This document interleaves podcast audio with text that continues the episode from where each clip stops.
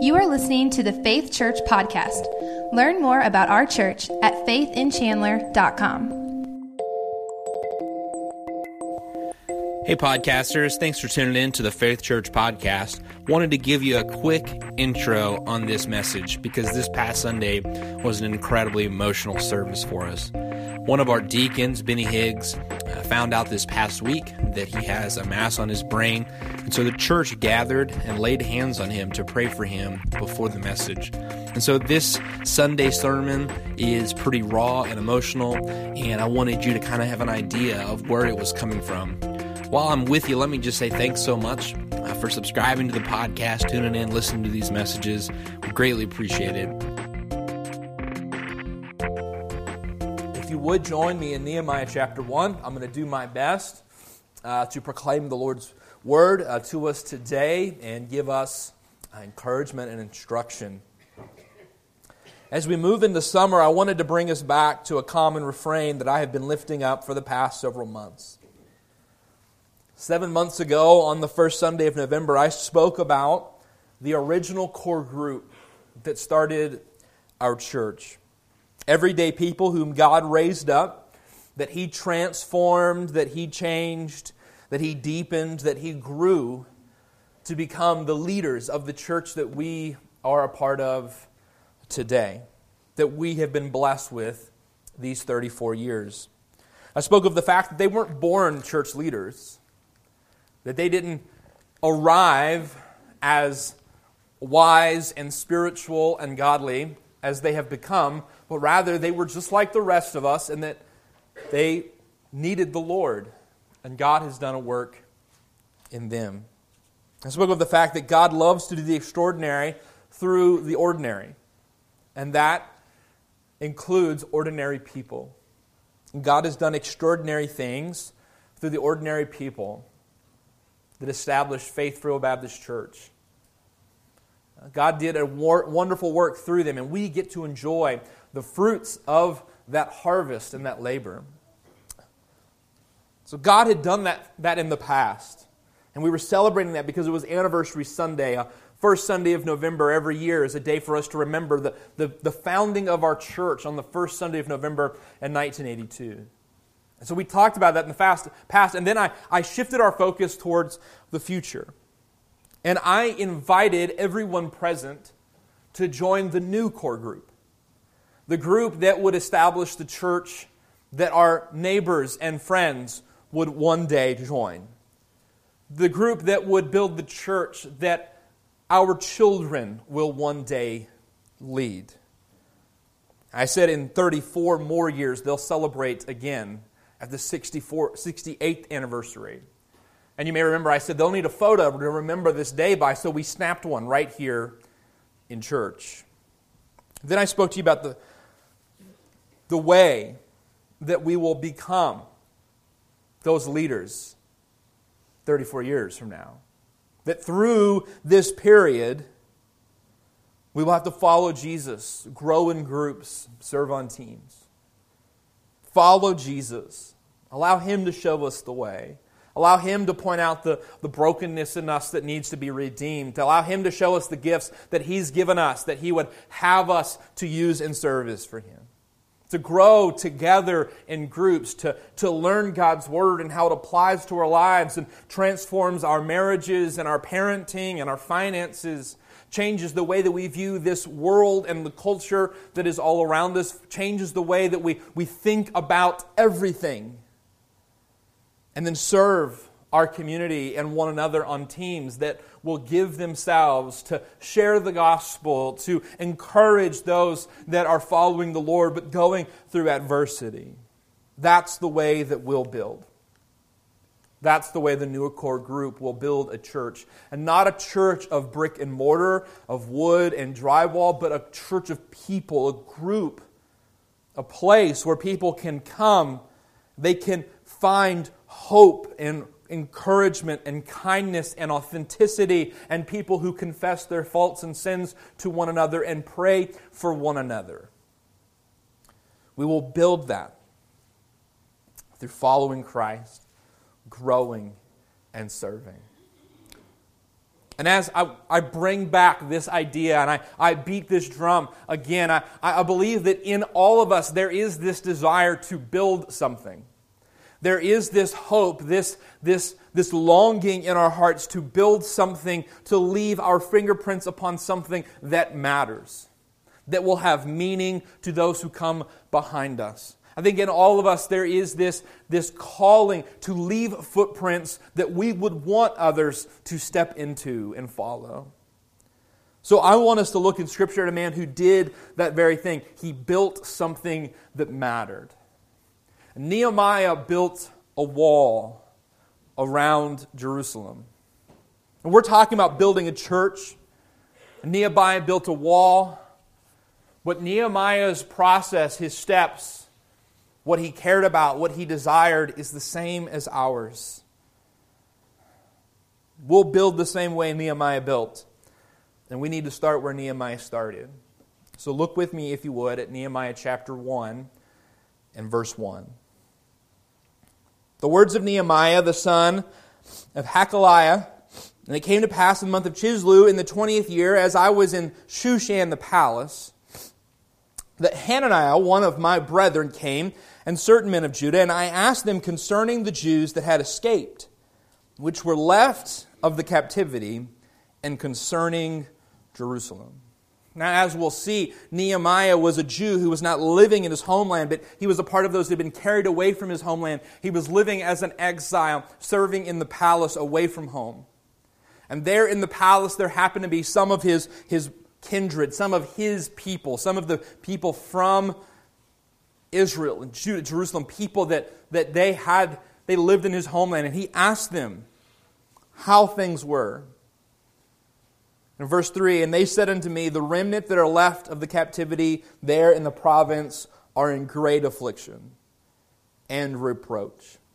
The wall of Jerusalem also is broken down, and the gates thereof are burned with fire.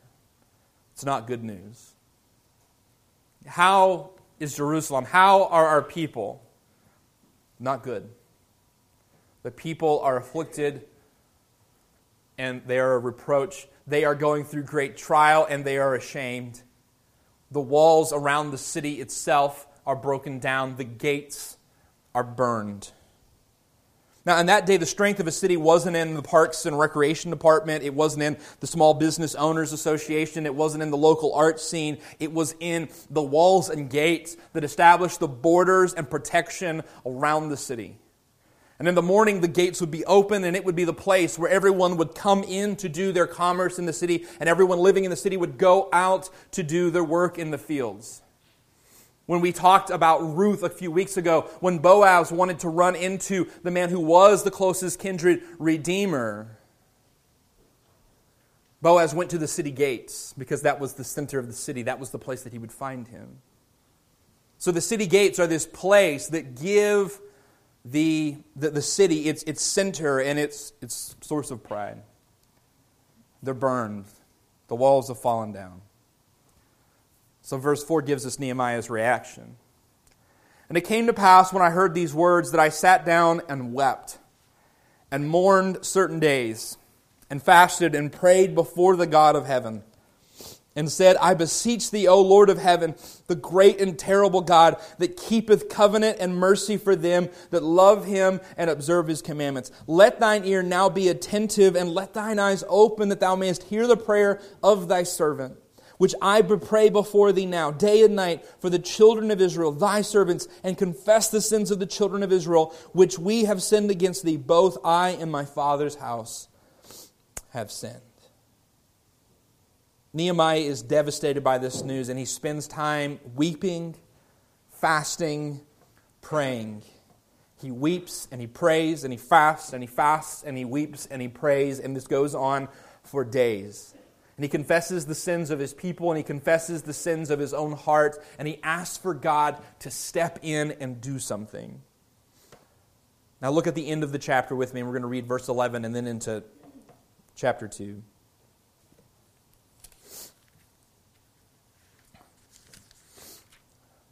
O Lord, I beseech thee, let now thine ear be attentive to thy prayer of thy servant And to the prayer of thy servants who desire to fear thy name and prosper, I pray thee, thy servant this day, and grant him mercy in the sight of this man, for I was the king's cupbearer. Not only did Nehemiah serve in the palace, but he was the cupbearer to the king. He would, he would be the butler. He was there before the king. And it came to pass, the beginning of chapter 2, and it came to pass in the month of Nisan, in the 20th year of Artaxerxes the king, that wine was before him, and I took up the wine and gave it unto the king. Now I had not before time, not been before time sad in his presence. Wherefore the king said unto me, Why is thy countenance sad, seeing thou art not sick? This is nothing else but sorrow of heart. Then I was very sore afraid. And said unto the king, Let the, let the king live forever. Why should not my countenance be sad, when the city, the place of my father's sepulchres, where my father is buried, where my forefathers, where they, where they are laid, lieth waste, and the gates thereof are consumed with fire. Then the king said unto me, For what dost thou make request? So I prayed to the God of heaven. Do you have a friend or relative that every time you ask them to tell you something or you ask them a question, they have to start at the very beginning with all of the little minute details?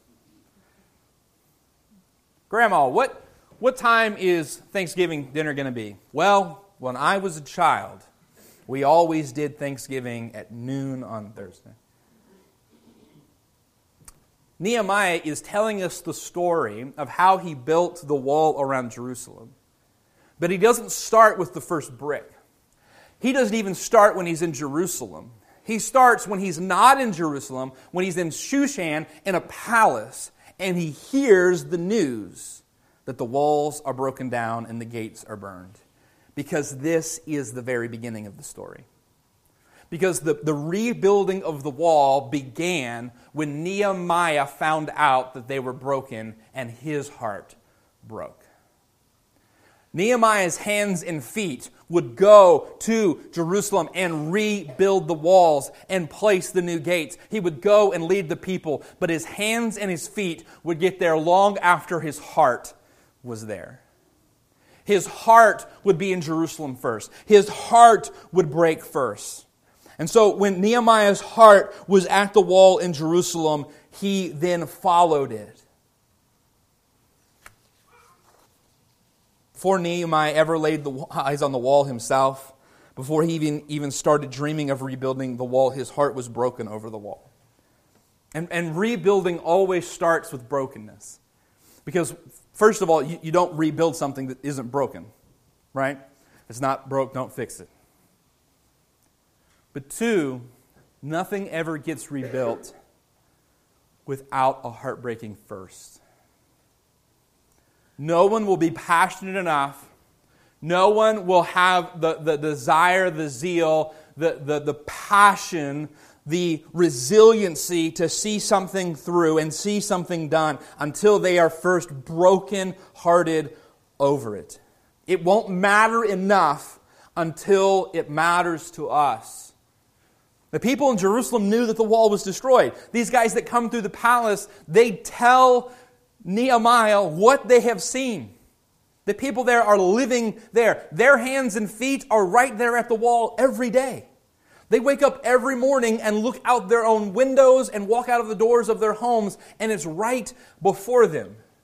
But the proximity of their hands and feet mattered little because their heart was not in the rebuilding of the wall.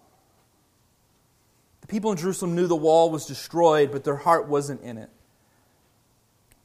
And it doesn't matter that our hands and feet are close and it doesn't matter that our hands and feet are capable if our heart never breaks. Because our hands and feet follow our hearts. Our hands and feet follow our hearts.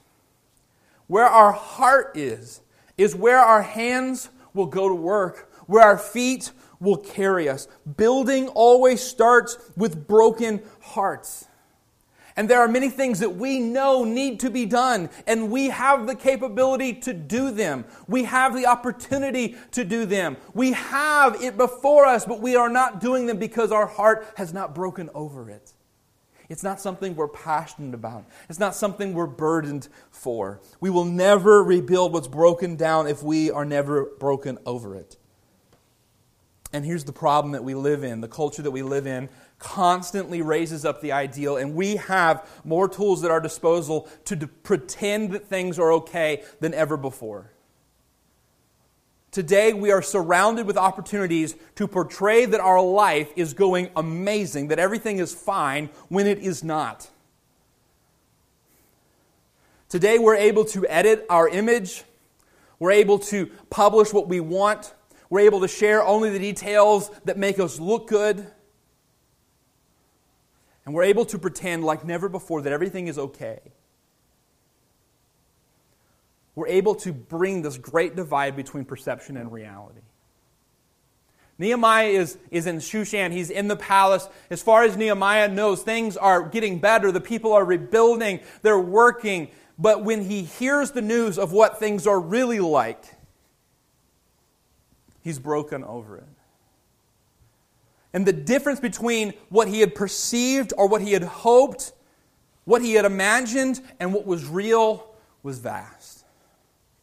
And occasionally we receive word or we bump into reality and we have this idea built up that everything is okay, that everything's heading in the right direction, that everything is as it should be. And then we realize, no, it's not. It's broken down and the gates are burned and everything's falling apart. And we realize in that moment that everything is fragile.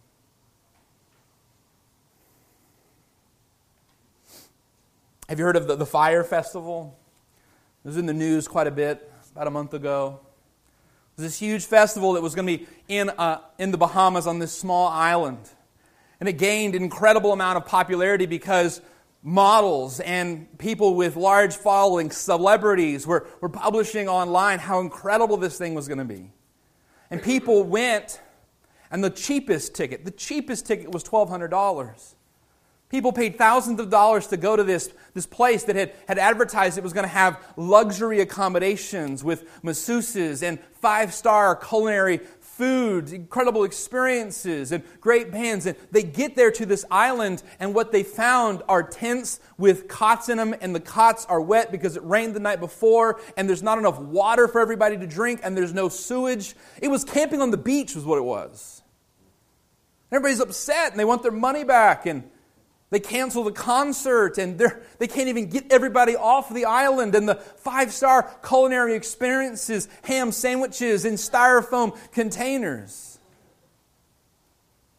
What happened was they portrayed this incredible experience and then reality set in. If you've ever gone on a vacation and you've booked a hotel by looking at pictures online, you've experienced this to some degree. Perhaps not to, to that extreme of, of, of an experience, but you, you say, like, oh, they just, they just cropped in the little part of the picture. And Nehemiah had it in his head what, what Jerusalem looked like, but then he heard what the situation really was, and he was heartbroken for it, over it.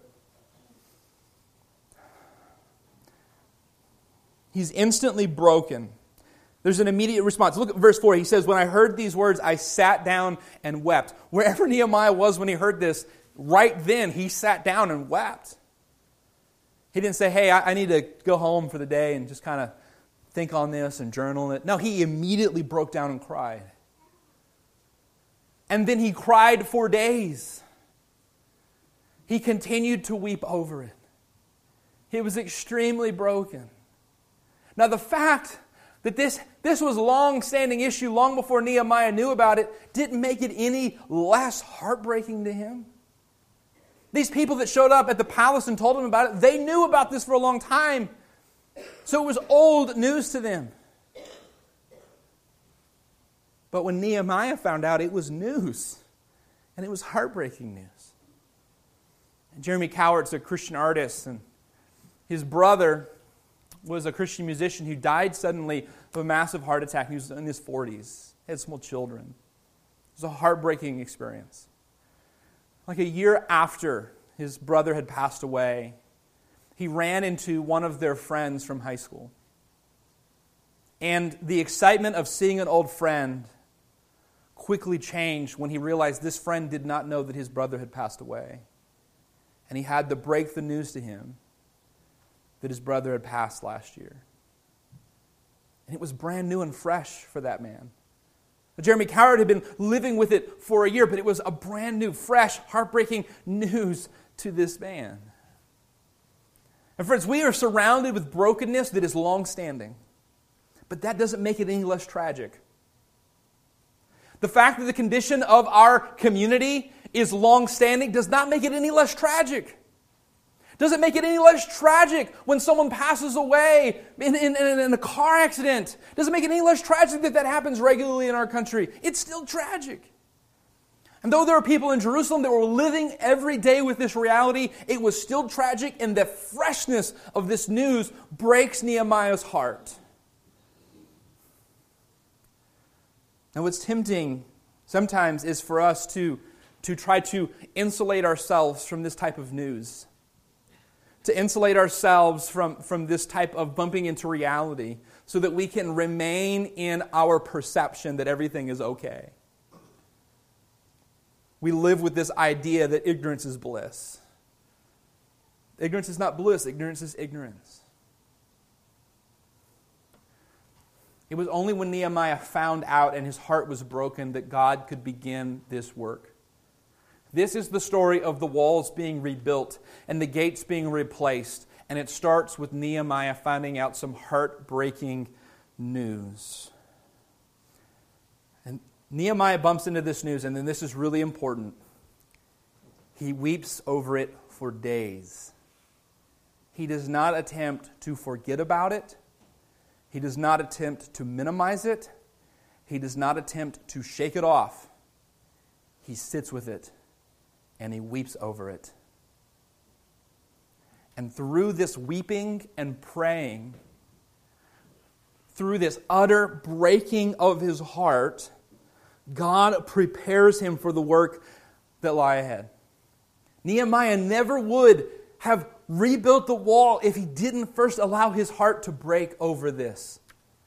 And I'm afraid that there are times that we don't want our hearts to be broken that we don't want to face tragedy. We don't want to look around at our community and be honest with ourselves about the condition. We don't want to be honest with ourselves about the condition of our friends. We don't want to be honest with ourselves about the condition of our family. We don't want to talk about the fact that they're lost in their sins and that if they're lost in their sins, when they, they leave this earth, that they will meet God as their judge and they will be separated from Him forever in an eternity of punishment and pain in hell. We don't want to talk about that. It's not pleasant. But if our hearts aren't broken over that fact, we will not be prepared to do what God has called us to do, to stand in that gap. Nehemiah's heart was broken, and he was broken for days over it. And through this experience, God prepared him for the task that was ahead. Nehemiah's first step in rebuilding the wall was embracing his grief, embracing his grief. His, his grief led to his passion and resilience that we will see in the rest of this book. When people oppose him, when people threaten him, when people turn against him, he continues to build the wall. Why? Because this is something that God has put deep in his heart. Nehemiah's heart is broken open, and God places this deep within. And if he was never broken over, it was something that he was just going to give a try at or see if it would work, he wouldn't have stuck with it. But because he was passionate about this, he stuck with it. A man by the name of Jerry Sittser took his family on an outing to a Native American reservation. It was a part of a school project for his two elementary school aged daughters. He and his wife and his mother accompanied the girls on this trip. They had a wonderful time at the Native American reservation, learned a lot. They got in the car to head home, and as they were heading home, Jerry noticed a car that was traveling at them at a high rate of speed and driving erratically. Because he could see that this person was driving in a way that was unsafe, he pulled over to the side of the road and stopped. But that did not stop this car from striking them. And in the accident, one of Jerry's daughters died, his wife died, and his mother died. He lost three generations of women in his family in this tragic accident. He was broken. And then it got worse. The man who hit him had his pregnant wife in the car, and she died in the accident. And when he was taken to court, he argued that he was not the man behind the wheel because he was drunk. He argued that his pregnant wife was the one that was behind the wheel. And because they could not conclusively prove that he was the driver instead of his pregnant, now deceased wife, he was found not guilty. And on top of this great tragedy, Jerry looks as this man is allowed to go free. He didn't minimize his grief. He didn't run from his grief. He didn't distract himself from his grief. He embraced his grief. And he said for three years his grief consumed him. But through this experience, he found out that grief and tragedy can stretch our hearts and souls. He said that he found out that the soul is elastic, that through great tragedy, it is, it is brought to a place where it is capable of greater hate and anger and bitterness than ever before. But he also found that that elasticity of the soul, that that stretching of the heart, also makes room for greater joy and peace, mercy and forgiveness than ever before. And he wrote in a book about the experience that grief is an unexpected grace because it opens our heart, it stretches our soul. Nehemiah's heart and soul were stretched. And I'm sure that in those early days, there was anger at the people in Jerusalem that they were not doing something. There was frustration at the people over their sins that had brought them to that point. But it came to a place where Nehemiah's heart, that had been stretched, was filled with courage and strength and resilience and faith. Now, hear me, church. If grief can do this to our hearts and souls, if adversity and trial can do this to our spirit, we should not be people who run from grief. We should not be people who run from adversity. We should not be people who minimize, play down, or pretend. Did you notice what happens to Nehemiah when he goes back to work? Did you pick up on that? Nehemiah says, towards the end of his prayer, he's saying, God, give me grace in the sight of this man, the king. And he says, I was afraid because I'd never been of sad countenance before the king. The king didn't want you to show up to work all glum. The king didn't want to hear a report that things were going badly. So when Nehemiah shows up and his countenance is sad, did you, did you, notice the king says, Why are you sad? You're not sick. This is just sadness of the heart. And what does Nehemiah say? I was very afraid. He was afraid. He was afraid to be real in front of the king. He was afraid to allow his emotion to show, his brokenness to, to be on display. Not kings in this, this day and age, they, they did what they wanted. They would kill messengers if they didn't like the message towards the end of, of World War II, no one wanted to give Hitler the bad news that they were losing the war because he would fly off the handle. He could kill them. So nobody gave him the bad reports. And things were getting worse and worse, and nobody wanted to be the one to tell Hitler how bad things were. Nobody wanted to be the one to come and tell the king that everything wasn't perfect. So they pretended that everything was okay. So for Nehemiah to walk into the palace with a face that was distraught and a frame that showed the evidence of fasting and brokenness, this was an act of courage. And may our church never be like that king's palace, where we are afraid to be real with the brokenness that we sit with that we are afraid to show the adversity that we are facing. On Friday afternoon, I saw someone who said, Hey, how's it going? And I said, Not great. And you, you would have thought that I handed them a hand grenade. They didn't know what to do with that.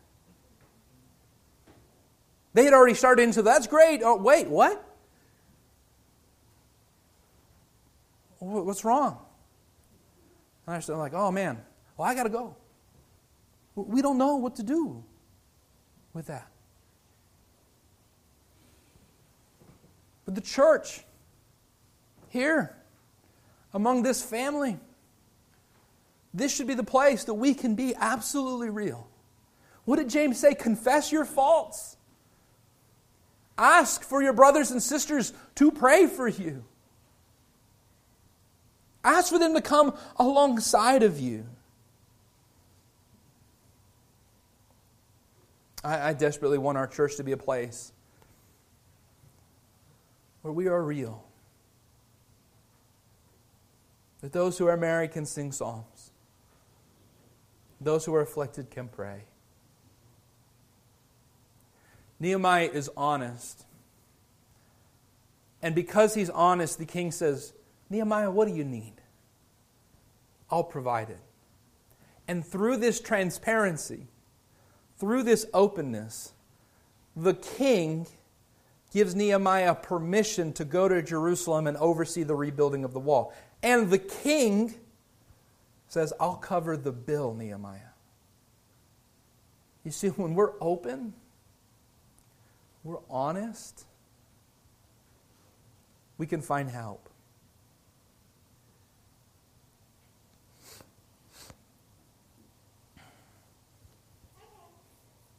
We got a lot of bad news this week.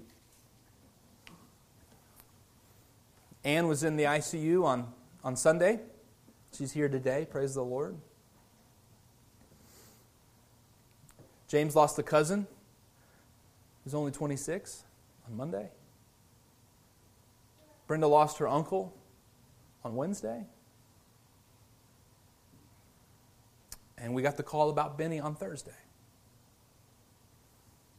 And I considered pushing this series back. We'll talk about Nehemiah later. We just we need to look at a psalm or something. We need to talk about the Lord as my shepherd or something today. Then I realized no, because Nehemiah started exactly where we're at right now. Nehemiah started with a broken heart. And once he was broken, then he began to build.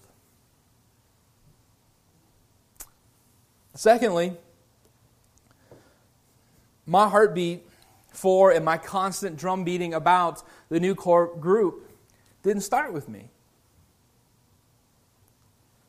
When I, when I had that, that, that speech last November, there were two things that led up to that moment. The first was for the previous year, in just about every board meeting, and in just about any time that Benny and I got together to talk about a project of the church, our Sunday school, he would say, We need people to step up. We need God to raise up leaders. That was his common refrain. That was his heartbeat. And we talked about that and we prayed over it. And that has been our emphasis. That has been our, our, our, our cry. We need people who are going to follow Jesus, grow in a group, and serve on a team. We need people who, who will come and they will, they will be accountable, they will be faithful, they will be steadfast. In the original core group, there were and are people who followed God's lead, and God did extraordinary things through them. And we could never fill those shoes, but we can follow their footsteps. And that's been the call. So that was one thing. Second thing I remembered yesterday. Yesterday was the Chandler Youth Fishing Tournament. And I was there because I know so much about fishing. I don't know anything about fishing, but I was there volunteering and helping measure, and I remembered something from the previous year. I remembered a, a guy who was there with his son fishing.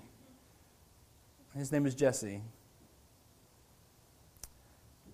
And 10 days before anniversary Sunday last year, October 26th, Jesse was killed by a drunk driver here on the highway in Chandler. And when I got up on that anniversary Sunday morning, I said, Our heart's desire, our prayer is that God would use our church to let every child in Chandler know that God loves them and has a plan for them. That includes Jesse's son. And that addiction and brokenness, that would not be an ever present reality in our community, but a painful memory of our past. See, there was, there was this brokenness.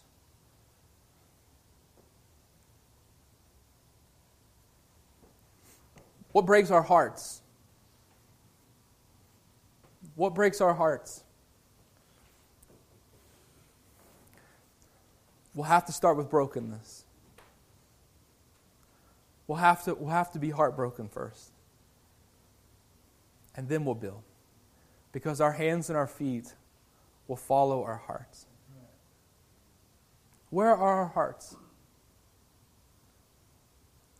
And for our hearts to be broken, it may mean to think on things that are unpleasant. To be honest and real with ourselves about the condition of our community, of our friends, of our family who are lost in their sins. For us to be passionate about building a church that our neighbors and friends will join that our children will one day lead, we're going to have to be broken for those neighbors and friends and children.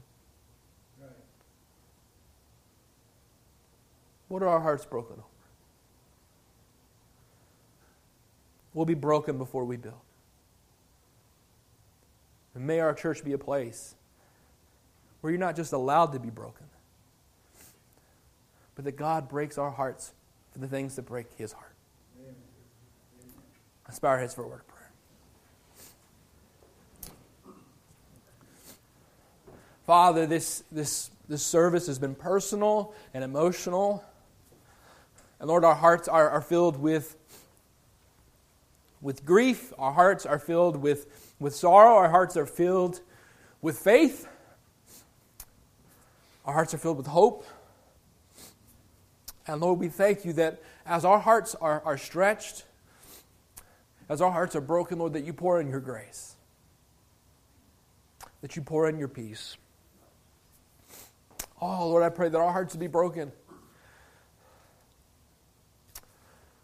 over what breaks your heart. Lord, I, pray that,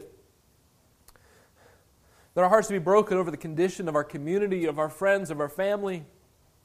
Lord, that our hearts would be broken over our own sin. Lord, that we'd be driven as Nehemiah did to, to confess our sins. Not just the sins of our community, not just the sins of our ancestors, not just the sins of those around us, but our own sins. Lord, whatever the need may be in our heart today, Lord, I pray that they would feel freedom to be broken, to call on you. We ask these things in Jesus' name.